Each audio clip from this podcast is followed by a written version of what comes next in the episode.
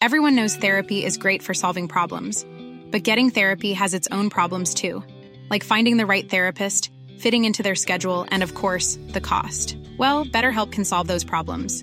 It's totally online and built around your schedule. It's surprisingly affordable too.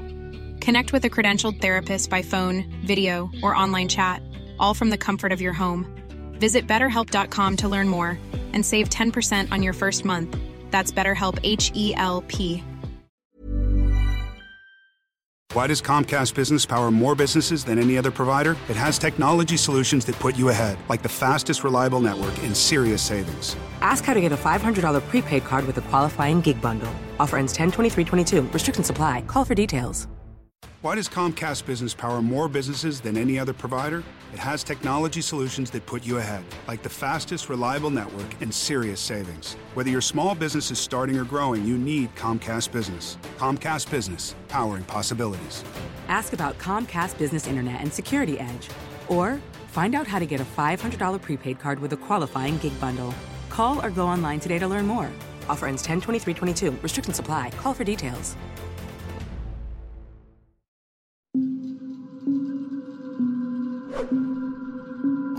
Magandang araw po, Sir Jupiter. Itago niyo na lamang po ako sa pangalang Quinn. Nagtatrabaho po ako sa isang factory. Limang taon na po akong empleyado roon. Isa po akong janitor. Sir Jupiter, kaya po ako napasulat ng aking karanasan ay dahil gusto ko lang maibahagi ang mga nakikita ko. May third eye po ako at wala akong mapagkwentuhan na iba. Sa panahon po ngayon, parang normal na sa mga tao ang third eye. Marami na ang naghahangad nito dahil gusto nilang makita ang mga hindi dapat makita. Sa akin po, hindi ko talaga sinasabi sa iba na may third eye ako dahil una, ayaw ko pong tinatanong ako ng mga tungkol sa multo o kung ano-ano dahil sa tuwing na pag-uusapan ay lalo akong ginagambala ng mga kaluluwang ligaw. May mga tao kasing matanong. Ang daming gustong malaman. May iba namang sinusubukan ka kung gaano ka katapang. Dahil kapag daw may third eye, duwag daw na makita ang mga hindi nakikita. Kaya po umabot na ako sa 45 anyos, eh wala pa rin nakakaalam na may third eye ako.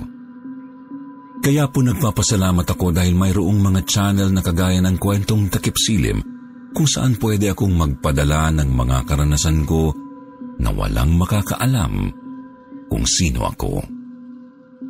Ang pabrika po namin, Sir Jupiter, ay katabi mismo ng kalsada. Mismong kanto po ito at ang kalsadang paliko sa kaliwa ay talagang accident-prone area. Hindi lilipas ang isang buwan na walang maa-aksidente dito. Para bang laging nanghahatak ang kalsadang ito ng buhay. Malapit lang po ang bahay namin sa pabrika. Nagbabike lang ako kapag papasok sa trabaho. Isang araw habang patawid ako sa kalsada ay may nakita akong dalawang lalaking duguan na nakatayo sa mismong kanto ng kalsada. Alam kong hindi sila buhay na tao. Nagtataka ako dahil umaga pa lang pero may multo na akong nakita roon. Hindi ko na lang po sila pinansin at dumiretso na akong pumasok ng gate. Habang iginagarahe ko ang bike ko sa gilid ng compound ng pabrika, may mga katrabaho akong nasa labas pa ng gate at napasigaw sila. Ang iba ko namang mga katrabaho na nasa loob ay naglabas upang makiosyoso. Pati ang gwardya namin ay nakiosyoso na rin. Dahil sa pagtataka ko, lumabas na rin ako. Marami na po ang taong nakikiusyoso sa kalsada. Nakasilip ako para tingnan kung ano ang nangyari. Nakita ko po sa mismong kanto. Nakahinto ang isang truck at nasa ilalim nito ang isang motor. Halos nasa tapat ko po ang lalaking driver ng motor. Naka-helmet pa siya, pero ang kalahati ng kanyang katawan ay nasa ilalim ng gulong ng truck. Gumagalaw pa po ang driver ng motor na parabang humihingi ng tulong sa mga taong nakapaligid.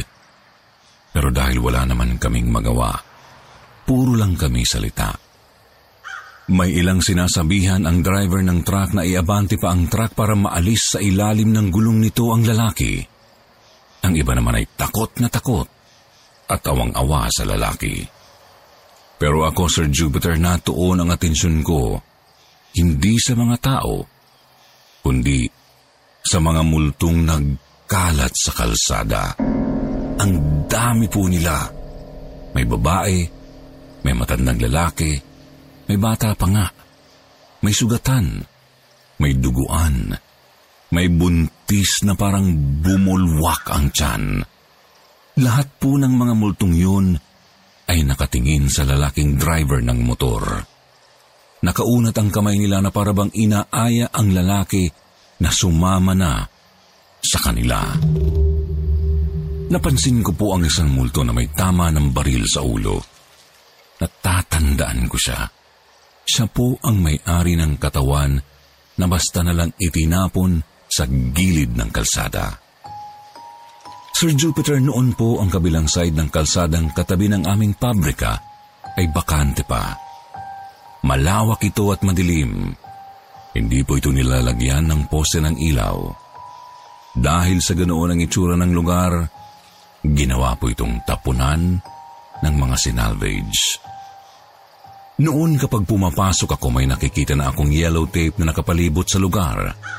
Kapag ganyan, may nakuha na naman ang mga pulis na bangkay. Kahit marami na ang natatagpo ang bangkay sa kalsadang iyon, hindi pa rin ito nilalagyan ng poste ng ilaw. Pero noong bago po magpandemya, inupahan na ang bakanting lote at tinayuan ng malaking grocery. Dahil po doon, wala nang natatagpo ang bangkay. Pero dumalas po ang aksidente. Kapag naririnig ko na may naaksidente, hindi po ako lumalabas para makiusyoso dahil ayaw ko pong nakakakita ng mga taong naghihingalo. Ayaw po rin na makakita ng mga multo. Pero mula po nang masaksihan ko ang aksidente ng motor at truck na yon, lagi kong naaaktuhan ang mga aksidenteng nagaganap sa kalsadang yun.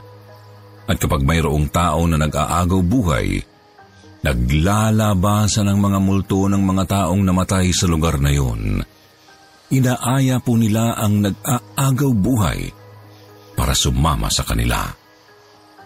Wala pong pinipiling oras ang aksidente at walang oras din na pinipili ang mga multo para kumuha sila ng buhay. Minsan nga po nagpapakita talaga ang multo sa kalsada para may maaksidente. Bigla na lang po silang tumatawid dahil nagpapakita sila sa mga driver. Nagkakaroon ng banggaan. Minsan naman ay bigla na lang sumasalpok ang isang sasakyan sa pader ng aming pabrika. Isang araw po pumunta ako sa grocery na bagong tayo sa tapat ng pabrika. Araw ng sahod, kaya namili ako para pag-uwi ko ay may maipasalubong sa aking mga anak. Habang nag-iikot po ako sa grocery, napansin ko isa-isang naglilitawan sa loob ng grocery ang mga multo na nakikita ko sa kalsada tuwing may aksidente. Nakikihalo sila sa mga tao na parabang namimili rin sila.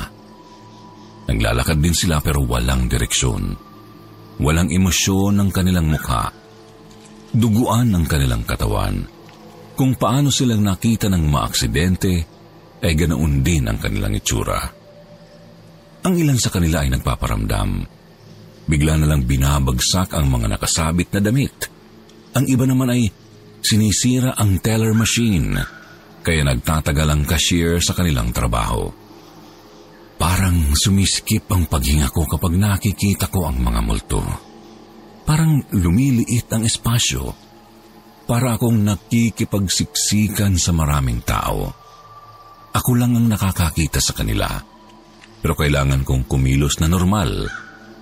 Kapag ganoong sitwasyon, umaalis na lang ako.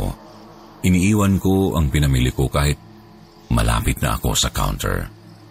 Minsan po, nakakasalubong ko o kaya ay nakakasabay ko pa ang ibang multo papasok sa grocery na yon. Naisip ko na dahil siguro sinakop ng bagong tayong grocery ang lugar kung saan sila namatay o natagpuan ang kanilang bangkay. Kaya pumapasok sila sa loob ng grocery. Naroon po kasi ang huli nilang alaala. Mahirap po magkaroon ng third eye. Kaya sa mga naghahangad, wag na po. Mas masaya pa rin ang mabuhay na wala kang nakikitang multo. Kasi kapag napansin ng multo na may nakakakita sa kanila, baka po may tendency na lagi silang manggambala.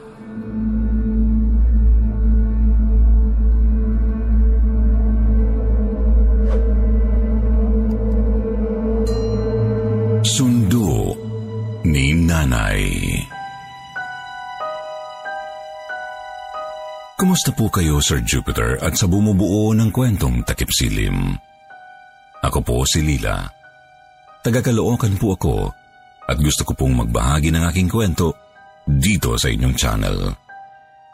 Natutuwa po kasi ako sa inyong pagbabasa. Kaya nainganyo po ako na magpadala ng aking karanasan. Ang aking kwento po ay tungkol sa nanay ko at kung paano siya namayapa. 87 years old na po ang nanay ko noong 2017. Mabait po siya at malakas pa. Nakakapagwalis pa po siya ng bakuran at nakakausap pa namin ng maayos. Pero unti-unti po ay nakita namin ang kanyang pagbabago. Bawat araw po ay may kakaiba siyang ginagawa na ikinabahala namin. Dalawa pa po kami ni Aldrich na wala pang asawa Pito po kaming magkakapatid. Dahil single pa po kami ni Aldrich, kami na lang ang kasama ni nanay sa bahay. Pero si Aldrich po ay sobrang busy sa trabaho. Isa po siyang call center agent. Kapag naman walang pasok, panay ang labas at gala niya kasama ang barkada. Ang sabi niya, lulubusin na niya ang buhay binata. Ako naman po, Sir Jupiter, ay manager sa isang fast food. Lesbian po ako at wala po akong balak na lumagay sa tahimik dahil sa nanay ko. Gusto ko kasing alagaan siya. Matanda na siya. Gusto ko siya muna ang alagaan bago ako mag-alaga ng iba. Isang araw po rest day ko. Dumating si Aldrich galing sa trabaho. Galit na galit siyang sinalubong ng nanay ko. Sinisigawan siya Tinatanong kung bakit daw hindi na naman siya pumasok sa eskwela. Umuwi na naman daw ng There's never been a faster or easier way to start your weight loss journey than with PlushCare. PlushCare accepts most insurance plans and gives you online access to board-certified physicians who can prescribe FDA-approved weight loss medications like Wigovi and Zepbound for those who qualify. Take charge of your health and speak with a board certified physician about a weight loss plan that's right for you. Get started today at plushcare.com slash weight loss. That's plushcare.com slash weight loss. Plushcare.com slash weight loss. Spring is my favorite time to start a new workout routine. With the weather warming up, it feels easier to get into the rhythm of things. Whether you have 20 minutes or an hour for a Pilates class or outdoor guided walk, Peloton has everything you need to help you get going. Get a head start on summer with Peloton at onepeloton.com. Maaga, baka raw may binuli na naman nakaklase. Pareho kaming nabigla ng kapatid ko dahil sa sinabi ni nanay. Sinabi ko kay nanay, nagtratrabaho na si Aldrich. Pero sagot niya sa akin, paano daw nagtatrabaho ang kapatid ko? Ang tamad daw pumasok sa eskwela. Baka nga raw hindi makagraduate. Bumagsak lang sa construction. Habang nag-uusap po kami, dumating ang kuya namin na panganay. Magmamano sana siya kay nanay pero tinanong siya kung sino raw ba siya. At bigla na lang pupunta sa bahay at magmamano sa kanya. Tinanong din si kuya kung kaninong anak daw siya. Nabigla rin si kuya kay nanay. Tinanong niya kami kung ano ang nangyari kay nanay. Pero sinabi namin na bigla na lang naging ganon. Iniwan na kami ni nanay at pumunta sa kusina. Dahil sa pag-aalala ni kuya sa kanya, sinundan namin siya sa kusina para kausapin. Naggulat po kami. Nagmarinig namin na may kausap siya. Tinanong niya ang kausap niya kung kailan pa raw ito dumating. Kailan pa raw umuwi galing Saudi. Dahil kinakabahan na kami kay nanay, nilapitan namin siya at tinanong kung sino ang kausap niya. Sinabi niyang ang kapatid daw niya, si Uncle Ben. Sir Jupiter, noong mga oras po na iyon, tatlong taon nang namayapa ang panganay na kapatid ni nanay. Sobra po kaming kinabahan. Tinanong po namin si nanay kung nasaan si Uncle. Pero nang ituro po niya sa kabilang banda ng kusina ay sinabi niyang, Nasaan nga raw ba? At bigla na lang nawala. Umalis daw nang hindi nagpapaalam. Kagaya pa rin ng dati, bigla na lang nilang nalaman na nasa Saudi na. Tapos bigla po niyang kinausap ang kuya ko. Tinanong kung kailan pa raw dumating at kung nasaan daw ang mga apo niya. Bakit daw hindi sinama? Bigla na lang pong bumalik ang alaala ni nanay kay kuya. Kaya po kinabukasan, Dinala namin si nanay sa doktor at pinatingnan. Doon po namin nalaman na si nanay po ay nag-uulyanin na. Dahil doon, sinabi namin sa mga kapatid namin ang kalagayan ni nanay. Magkahalo po ang kaba at takot namin. Kinakabahan kami dahil sa kalagayan ng nanay namin at natatakot kami dahil alam na namin kung saan na ito patutungo. Sir Jupiter mula po noon, doon na ako natutulog sa kwarto ng nanay ko. Sinasamahan ko na siya. Binabantayan. Ang sabi po ng kuya ko, huwag kong hayaan na kausapin ni nanay ang mga taong namayapa na. Sir Jupiter, isang gabi, pagtulog na kami ni nanay, bigla na lang po siyang nag-isip bata. Sinabihan niya akong Kwentuhan ko siya para makatulog. Sinunod ko po siya. Kinuwentuhan ko siya. Pero tumutulo po ang luha ko. Tapos kinakausap ko po ang nanay ko na huwag kakausapin ang mga taong hindi niya kilala. Pumayag naman po siya. Nang makatulog na po siya, natulog na rin ako. Naalimpungatan po ako nang marinig ko si nanay na nagsasalita. Napabalikwas po ako Agad ko siyang hinanap sa higaan namin pero wala siya sa tabi ko. Hinanap ko siya sa buong kwarto at nakita kong bahagyang nakabukas ang pinto. Lumakad ako at sumilip. Nakita ko po ang nanay ko na nasa sala. Nakatayo at may kinakausap. Pero wala naman po akong makitang tao. Pinakinggan ko po ang sinasabi niya. Nagulat ako nang malaman nang kausap niya ay tatay niya. Parang inaaya po siya na sumama sa kanya. Bigla ko pong tinakbo ang nanay ko at pinagalitan. Sinabihan ko po siya na sabi ko huwag niyang kakausapin ang iba. Pero sumagot po siya sa akin na bakit daw hindi niya pwedeng kausapin ang tatay niya? Kaya sinabi ko po na wala na ang tatay niya. Matagal nang patay pero nagalit po siya at bigla na lang umiyak. Nagdabog na parang bata. Sinabi niya na hindi patay ang tatay niya. Buhay ito at kausap niya lang. Pero itinaboy ko raw. Sinabihan pa niya ako na masama akong tao at inihihiwalay ko siya sa kanyang tatay. Sir Jupiter, kapag po inaatake ang nanay ko ng sakit niya, nahihirapan po akong pagsabihan at alagaan siya. Umiiyak na lang po ako. Pero sabi ko, kakayanin ko ang lahat. Huwag lang kunin ang nanay ko sa amin. May isa pa pong pangyayari ang kinatakot ko. Nilagnat po ang nanay ko at nagising ako. Malalim na ang gabi. Nagsasalita ang nanay ko at may kinakausap. Iniuunat niya ang kamay niya na para bang may inaabot sa bubong. Tapos paulit-ulit niyang tinatawag ang pangalan ng tatay niya. Daddy's girl po kasi ang nanay ko, Sir Jupiter. Nang magkasakit si Lolo, hanggang sa mamatay ito, ay hindi niya iniwan. Sa sobrang takot ko po, Sir Jupiter, hinawakan ko ang kamay ng nanay ko at umiiyak akong kinausap ang lolo ko. Sinabi ko na huwag muna niyang sunduin ang nanay ko dahil hindi pa kami handa. Ayaw ko pa. Hindi pa namin kaya. Pagkatapos ko pong kausapin ang lolo ko, kumalma po ang nanay ko at nakatulog na. Binantayan ko na po siya at hindi na ako nakatulog. Kinabukasan po noon ay tinawagan ko lahat ng mga kapatid ko.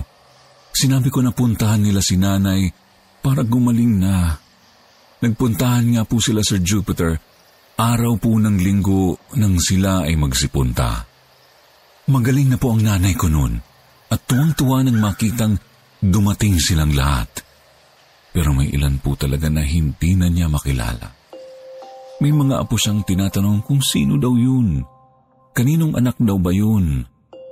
Sir Jupiter, natanggap na namin ang kalagayan ni nanay. Ang pag-uulyanin niya.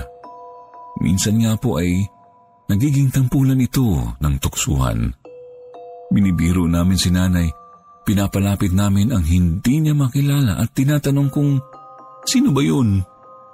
Kada linggo po, Sir Jupiter, may isang kapatid kami na nagpupunta sa bahay para dalawin si nanay. Minsan po, ay sa bahay sila natutulog kapag Sabado ng gabi. April 24 po, Sir Jupiter, birthday ng nanay. 23 pa lang ay pumunta na ang kapatid kong taga Bulacan kasama ang pamilya niya para tulungan kami ni Aldrich na magluto. 24 po ng umaga ay inaayusan ko na si nanay kasi dadating na ang mga kapatid namin. Para siyang bata na tuwang-tuwa nang sabihin ko na birthday niya at marami siyang magiging bisita. Nang magdatingan na po ang mga kapatid ko kasama ang pamilya nila, tuwang-tuwa na sinasalubong sila ni nanay. Natuwa din po kami, Sir Jupiter, dahil nung araw na yun ay nanumbalik ang pag-iisip ng nanay namin. Nagkaroon po kami ng palaro para sa mga apo niya Naging masaya kami noon. Kinagabihan po mga bandang alas 7 nang magsabi si nanay na inaantok na raw siya. Kaya hinatid ko po siya sa kwarto at inayos ko pa ang paghiga niya. Sinabihan niya ako na bumalik sa sala dahil naroon pa ang mga kapatid ko. Sinunod ko po siya, Sir Jupiter. Inisip ko rin kasi na iwan siya para makapagpahinga na maayos. Ilang minuto pa lang ako na iniiwan si nanay nang biglang humahangos ang pamangkin ko. Nagulat kaming lahat sa kanya nang tanungin namin siya kung bakit ang sabi niya, may kausap daw ang lola niya sa itaas. Seven years old po ang pamangkin ko na iyon. Lahat po kami ay nagmamadaling pumunta sa kwarto niya. Nadatnan po namin siya na nakataas ang kamay at may kinakausap. Mabilis pong ibinaba ng kuya ko ang kamay niya at niyakap siya. Nagtaka po kami na yung sobrang sigla ng nanay namin tapos nung gabi po ay napakahina na niya. Nagsasalita siya, kinakausap niya at tinatawag ang lolo at lola namin, pati mga kamag-anak namin na namayapa na. Buong gabi po kaming nagbantay sa kanya. Palit-palitan kami dahil kapag may kinakausap po siya, ay sumasabat kami. Inakausap namin siya para hindi na niya kausapin ang mga nakikita niya. Madaling araw na po at ang kuya ko ang nagbantay sa kanya kasama yung tatlo niyang anak. Umihilang daw po ang kuya ko at pagbalik niya ay nag-iiyakan na ang mga bata. Napatakbo raw ang kuya ko. Pagdating daw niya, nakita niya na unat na unat ang kamay ni nanay at nakaliyan rin ang katawan. Nang hawakan ni kuya ang kamay para ibaba yun, ay siya namang paghinga ni nanay ng malalim. Pagkatapos ay hindi na raw po huminga. Ang sabi po ng kuya ko, binabanggit daw ni nanay ang pangalan ni Lolo at ni tatay. Nagising po ako dahil nag-iiyakan ang mga bata. Pumunta agad sa kwarto ni nanay dahil sa kabilang kwarto ako natulog. Nang tanungin ko po ang kuya ko, sinabi niya lang sa akin, sumama na raw si nanay at tatay namin. Ang birthday po ng nanay ko ay nasundan ng kanyang lamay. Nagtaka ang mga kapitbahay namin dahil nga po masigla pa siya na nagdiwang ng kaarawan. Akala nga raw po nila ay may karugtong pa ang birthday dahil abala pa raw kami. Nagulat na lang po sila na bigla na lang pinaglalamayan ng nanay namin. Sir Jupiter, masaya po kami dahil pinagpahinga po ang nanay namin na hindi na pinapahirapan pa. Ngayon po ay naniniwala ako na talagang sinusundo ng kamag-anak o pamilyang namayapa ang isang tao na malapit ng mamatay. Totoo po pala ang sundo. Hanggang dito na lang po at marami pong salamat sa pagbabasa ng aking kwento.